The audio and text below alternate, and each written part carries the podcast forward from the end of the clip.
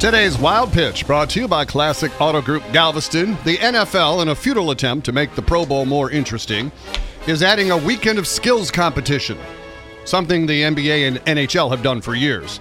Typically, what happens is the skills competition becomes much more interesting than the All Star game itself, especially since the NFL is adding a dodgeball game.